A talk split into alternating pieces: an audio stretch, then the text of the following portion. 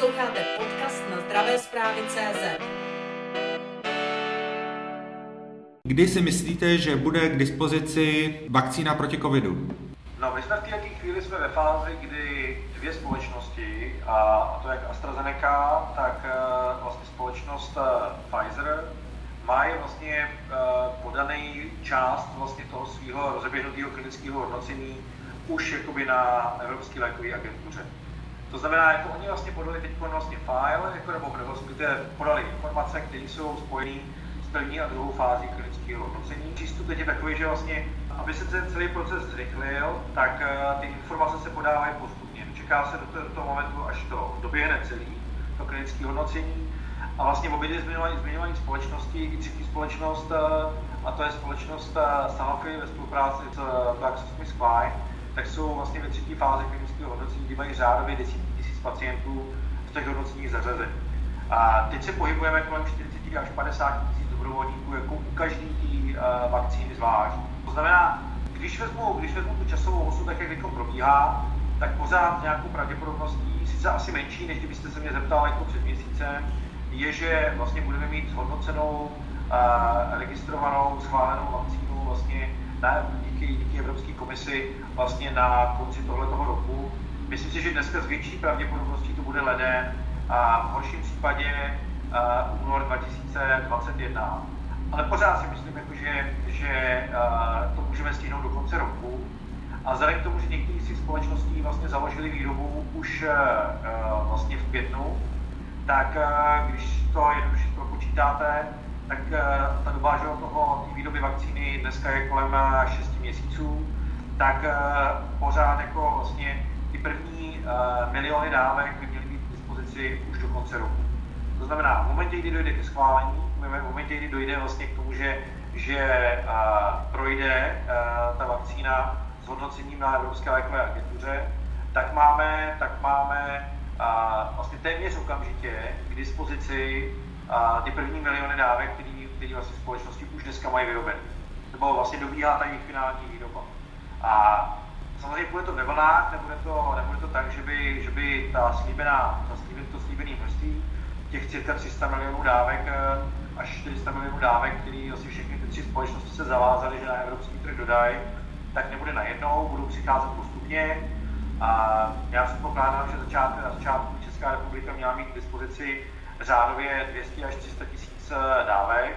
To znamená vlastně 150 eh, tisíc 150 tisíc proočkovaných, proočkovaných lidí, protože ty vakcíny jsou dvojdávkou. A potom, potom vlastně po té první dávce, myslím, že u všech je tam přeočkování CCA za 25 až 28 dnů.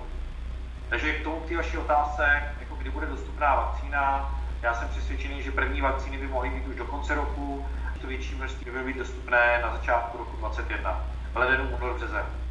Vy jste zmínil několik konkrétních výrobců, ale jsou tady i další výrobci, například americká společnost Moderna, která jedná s Evropskou komisí. Myslíte si, že i z těchto firm můžou přijít, abych tak řekl, funkční vakcíny v dohledné době? 100%.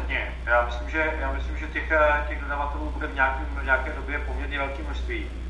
A pak si vlastně každý stát jakoby, bude muset říct, jako, jako, jaký typ té vakcíny preferuje.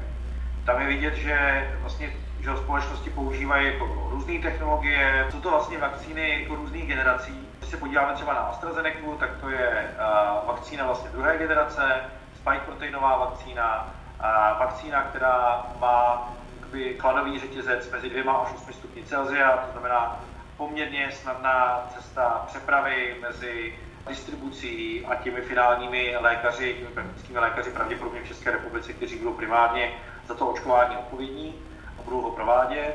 A pak jsou to vlastně vakcíny třetí generace, které jsou vlastně ty eh, vlastně na základě messenger na což jsou vakcíny, které, ty, které vakcína, kterou třeba připravuje právě už zmíněná společnost Pfizer.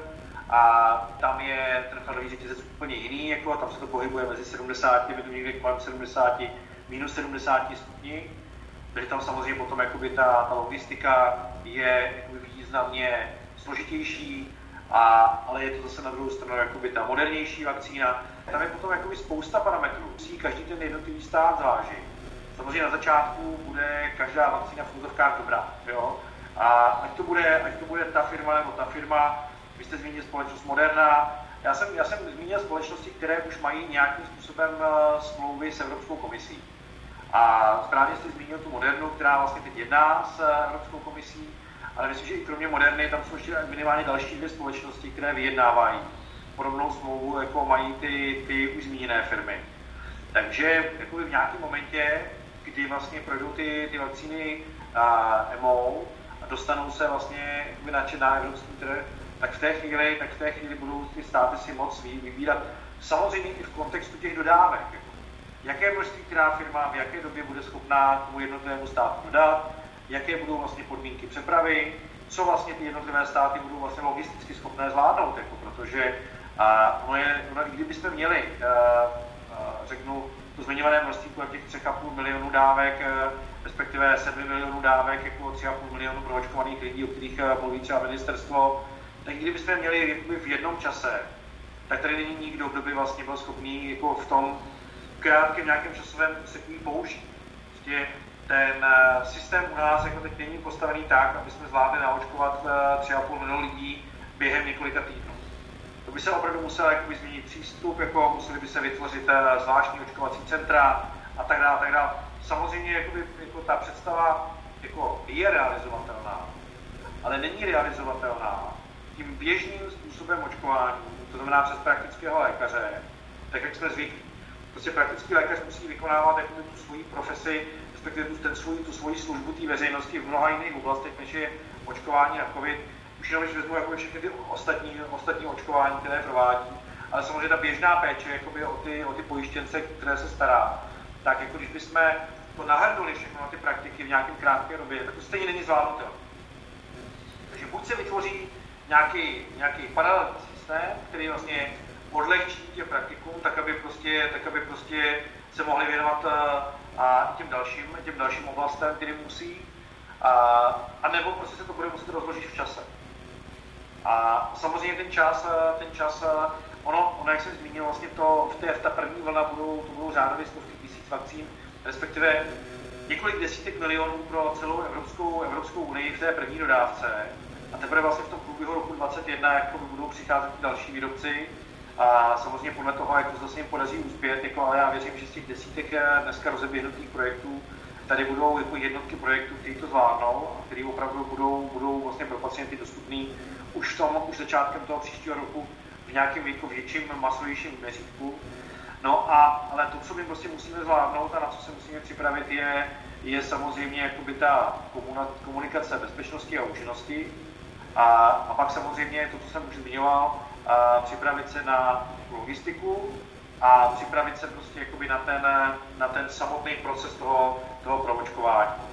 A, a jako rozumím tomu, že česká veřejnost jako je, jako má pochybnosti, protože to, jak se vlastně o vývoji vakcíny komunikuje, jak vlastně k média přistupují, tak a, když se podíváme na zprávy z Ruska, podíváme se na zprávy z Asie, to, jakým způsobem ty klinická hodnocení tam probíhají, co se respektuje, nerespektuje, tak uh, jakoby, rozumím té obavě, zároveň prostě k té obavě přispívá i to, že, že běžně ten, ten, ten vývoj vakcíny trvá významně delší čas.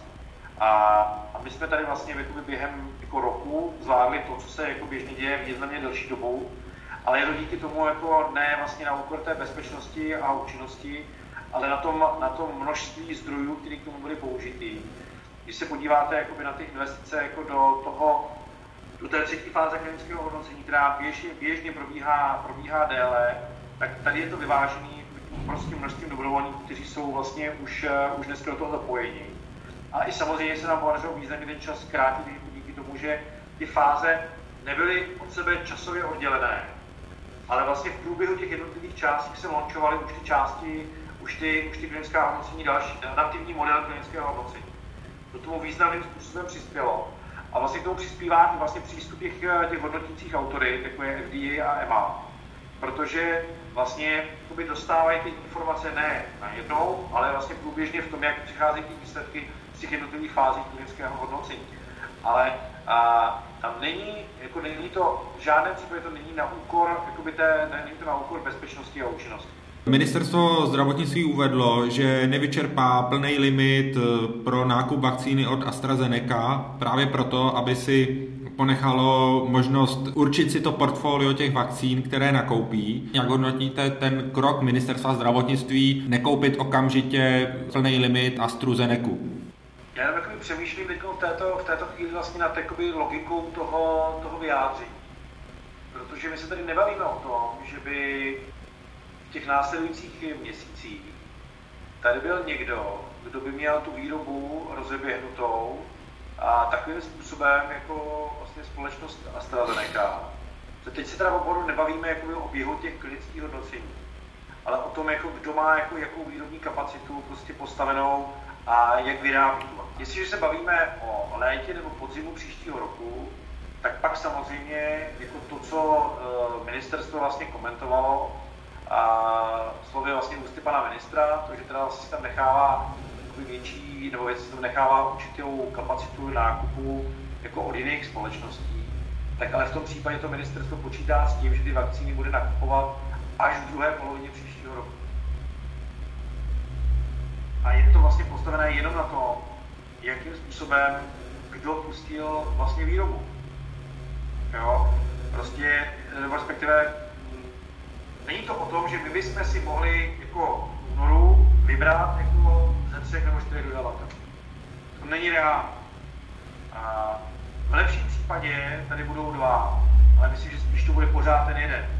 A od všech těch dalších společností ty informace, které mám já, možná jako ministerstvo má jako další zdroje informací, kterých já nevím, to se samozřejmě stát může, ale já nevidím teď nikoho s výrobou tak daleko, jako je ta Astra. A, takže jestli se bavíme o létě, to znamená za rok, tak eh, řekněme za tři čtvrtě roku, celý, celý rok, tak tam potom ano, samozřejmě ministerstvo si bude moct vybírat eh, z dalších dodavatelů. Jenom bych tam upozornil na jednu věc. Ta cena té vakcíny v této chvíli je vázaná na pandemický stav. A společnosti, ty, ty, ty ceny, které teď jsou vlastně diskutované, jsou v kontextu pandemického stavu, stavu. To znamená, že jsou v neziskové jako rovině. Ty vakcíny se prodávají za výrobní náklad. Jako 80 korun za dávku, cca, plus minus pár korun podle vývoje kurzu. Jo? A doufám, a to je jako zase, jako já k tomu nemám tak jako podrobnou informaci, že to, že my jsme řekli, že něco nenakoupíme, neznamená, v této chvíli už jsou ty, ty vakcíny alokované někomu jinému. A protože ta výroba opravdu jako jede, jede, jede jako, uh, samozřejmě už i ty další společnosti, to oni rozebíhali tu výrobu průběžně, byť se to nedělá, tohle je věc, která je naprosto výjimečná. A uh, ta Astra si to z mého pohledu mohla dovolit jako jenom proto, že dostala obrovský, obrovskou finanční podporu od různých uh, dárců. Ať je to Barda, ta americká agentura, ať je to Evropská komise, ať jsou to privátní nadace typu Gatese a, a, a jakoby a CEPy a podobné. A tak proto vlastně, a to oni, oni, oni získali řádově, jako, řádově miliardu dolarů jako na to, aby tu vakcínu dotáhli. Tak proto si ta společnost také mohla dovolit rozeběhnout výrobu. I ve chvíli, kdy ví, že se jim může, a to riziko je pořád jako vysoké, pořád se jim může stát, že prostě to nedopadne. A v té chvíli samozřejmě to, co je vyrobené a běží v té výrobě, tak se musí zlikvidovat a není to k ničemu. Jo? A to, to jsou obrovská rizika, které na sebe ten výrobce bere. U některých společností, které dostali významnou podporu z těch veřejných zdrojů, tak ty rizika vlastně byly tím ponížení a oni mohou, oni mohli vlastně rozeběhnout tu výrobu. Ale těch výrob teda rozeběhnutých není tolik, abych si mohl jako, abych si v této chvíli myslel, že my budeme jako v lednu nebo v únoru si vybírat z řady různých dodavatelů. Tak asi takhle bych to komentoval. Jo, tady, tady jako já pracuji s nějakýma neznámýma, to samé ministerstvo pracuje s nějakýma neznámýma. Oni si řekli prostě, jako, že to takhle chtějí mít položení a já to jako samozřejmě jako respektuju ten názor. Jenom si myslím, že tam nebude vlastně nikdo moc jiný a doufejme, že to, co bylo původně alokováno pro Českou republiku, bude možné stále pro Českou republiku využít i když jsme se rozhodli nakoupit jenom nějaké omezené množství z toho, co bylo dedikováno jako pro nás v rámci toho vyjednávání té komise. Protože to vyjednávání nebylo vůbec jednoduché. A vlastně jakoby ten princip té solidarity tam byl postaven na tom, že teda dobře, podle velikosti státu, jako podle množství obyvatel jako a tak dále, tolik vakcín vám bude přiděleno v rámci této dohody. Jo? A stejně tak je to s, jako je to s tím Sanofi, je to s tím Pfizerem a, a bude to podobně i s tou Modernou a s těma dalšíma. Ale to, co je potřeba se tam podívat, kdy ty firmy, když jakoby vezmu, že všechno poběží tak, jak má, tak jestli ty firmy mají založenou výrobu a kdy ta výroba vlastně doběhne v té první vlně. Jak vy byste si představoval, byť je to otázka hodně do budoucna, vakcinaci vlastně obyvatelstva proti covidu v České republice? Zmínil jste praktiky, je to reálné, pak je tady ta věc, že ta vakcína může být pro všechny, ale může se tam najít, mohou se tam najít třeba některé výjimky, nebo se může časem ukázat, že ty vakcíny se liší. Kde začít? No, tak jako, jako že já to, co, to, co já považuji za asi jako klíčové, je to, co, a myslím, že to ministerstvo, že, to, že jdou touto cestou, a to je to, že ta vakcína bude dobrovolná. Já si myslím, že, že nejsme jako, že naše společnost prostě není připravená na povinné, povinné očkování jako tohle, tohle toho typu. Myslím si, že většina populace k tomu přistoupí odpovědně, protože vždycky máte v populaci určité procento lidí, kteří nemohou být očkováni z nějakých jako zdravotních důvodů.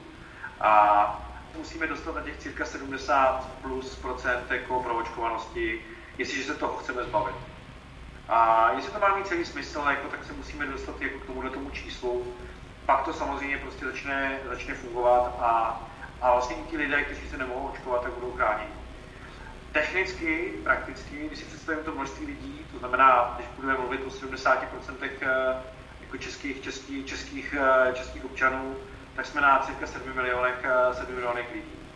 A když budu pesimistický a podívám a vezmu v potaz ty průzkumy, které dneska jako probíhají, o tom, kdo se chce nechat nebo nechce nechat očkovat, tak se tam bavíme cirka o 40, 40% eh, lidí, kteří se chtějí nechat očkovat, pak tam máme, pak tam máme nějakých 30%, kteří jsou nerozhodnutí a pak je tam zbytek zase cca 30%, kteří říkají, my se určitě očkovat nenecháme. Jo. A tam ten pohled jakoby můj na tu, na tu problematiku, a teď je to jako osobní pohled jakoby dvořáček, tak uh, já si myslím, že, že prostě bychom se měli očkovat. Já se určitě očkovat nechám.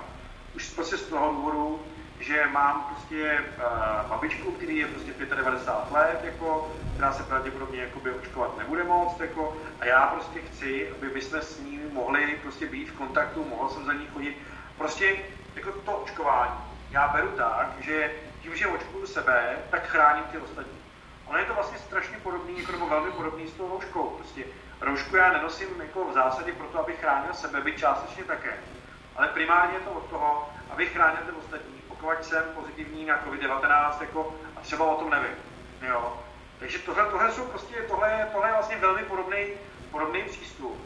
A myslím si, že jako jsme tady teď jako stát neodvedli pořád tu práci, kterou musíme odvést. Aby tohle jsme těm lidem vysvětlili. Že to není jenom jako o nich jako individuích, jako o nich jako jednotlivcích, ale že tady se prostě bavíme o nějakém jako společenském a společném jakoby, postupu a přístupu k těm, kteří prostě nemohou.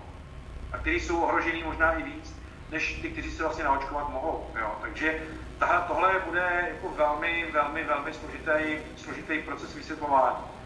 Čím dříve začne, tím větší šanci na to, že to dobře dopadne, máme. Ale pořád jako na to není čas. Já jako rozumím tomu, že se věnuje ministerstvo primárně tím akutním jako problémům. Ale tohle je příprava, kterou nemůžeme podcenit. A jestli to uděláme, tak to nedopadne dobře.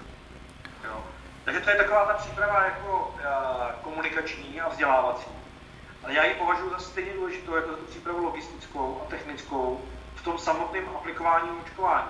Prostě jestli nezvládneme tu první fázi, prostě tu, tu přípravu těch praktiků a zároveň těch, jako, těch, těch kdo budou očkovat, by byli schopni těm lidem vysvětlit, jako proč a jak. A samozřejmě i jako stát jakoby vyzvat a dobře jakoby pracovat jakoby s tím veřejným míněním v tomto ohledu. Tak pokud tohle neuděláme, tak vlastně ta technická fáze je úplně zbytečná. To, to prostě budou jako vyhozený peníze. A pokud to nezvládneme, tak to může dopadnout úplně stejně blbě, jako to, jako to, jako to končí, nebo končilo uh, v těch minulých letech s chřipkou, kdy jsme každý rok pálili 30-40 tisíc dávek, jako který se v Čechách nespotřebovali. Jo? A podívejte se, kde jsme dneska. Jo? Dneska se snažíme sem dostat, jako co na tom trhu vůbec, jako kde, kde ve světě je. Jo? Takže to je, to je jakoby ta první rovina.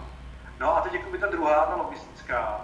A jako když se bavíme o 100 tisících dávek, tak ten na to nastavení jakoby těch, eh, toho, toho, jak funguje jakoby distribuce vakcín po ordinacích, tak to se zvládne určitě. Jestliže se bavíme o milionech dávek, žádný distributor v této zemi nemá takovou kapacitu, aby vlastně tohle add-on vlastně zvládnul.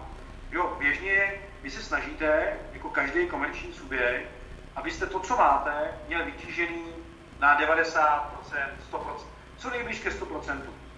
No, vždycky si necháváte nějakou kapacitu navíc. Stejně jako ty farmaceutické výrobci, jako ty naše společnosti, vždycky vyrobí jako o 10-15% jako těch léků navíc, než prostě jako je nějaký jako odhad, než je nějaká, jako nějaká kalkulace, která vychází z nějakých běžných spotřeb a tak dále. Taky ty distributoři mají nějakou kapacitu jako navíc.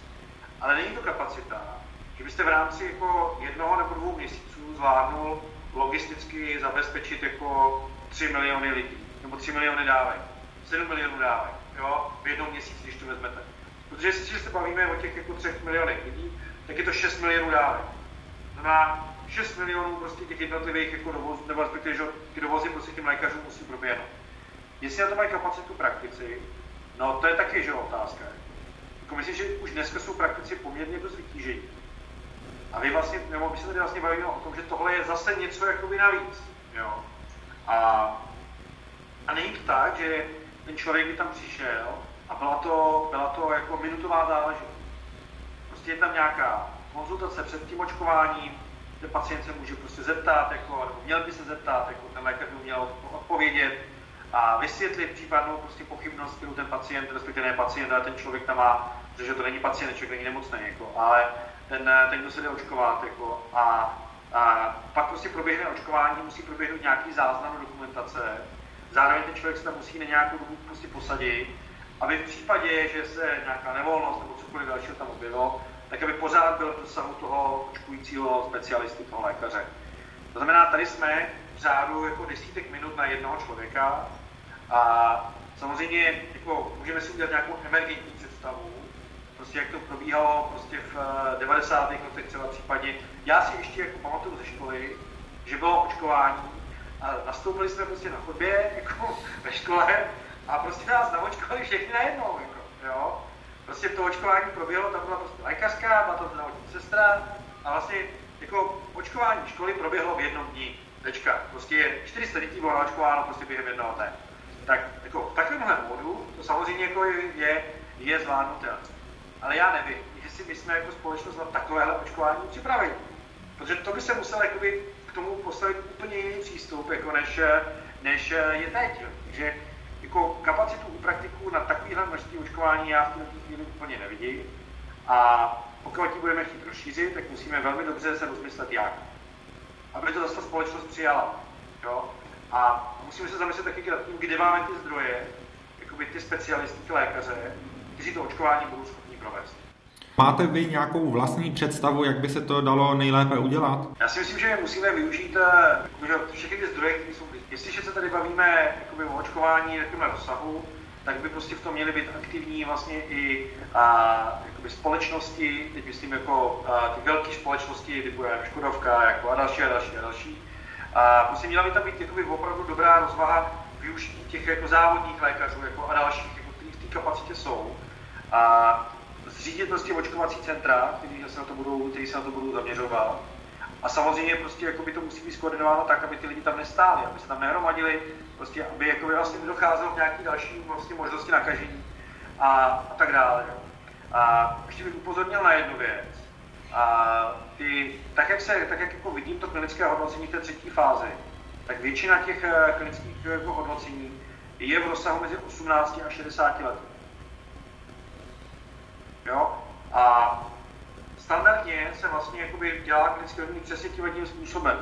To znamená děti a ty staří, prostě kde máte, prostě, kde máte větší riziko imunitní reakce, která prostě jakoby nemusí být jako, jako jo, u, těch, u těch starších může být, může být nějakým způsobem narušená, tak, tak když se podíváte do těch, do těch zpráv třeba v Lancetu a tak dále, tak my v této chvíli se bavíme o očkování jako této, toho, této, této, tohoto kmene, jo, té společnosti. To znamená dospělých až do toho, já nevím, 60. 65. roku věku.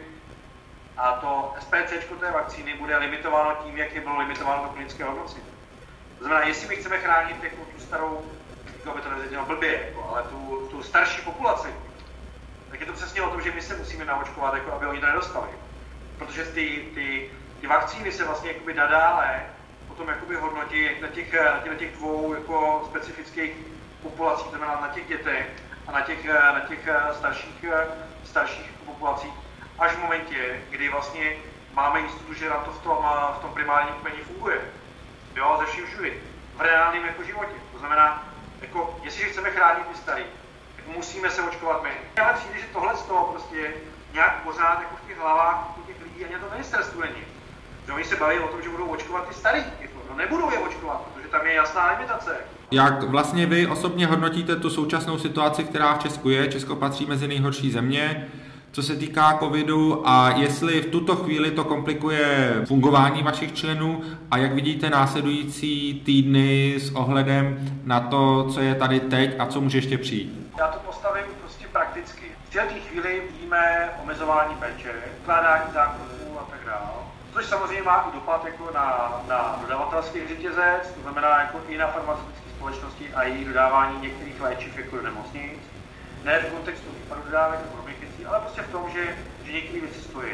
Tak jak stále na jaře, tak se nám to začíná dít, dít vlastně v podobným, podobným jako měřítku a asi to bude ještě významně horší. Takže my tam očekáváme prostě určité propady prostě v tom, v tom jak, jak budou vlastně pacienti léčení. To znamená i propady, jako co se týká prostě spotřeby léčiv. Takže takhle určitě.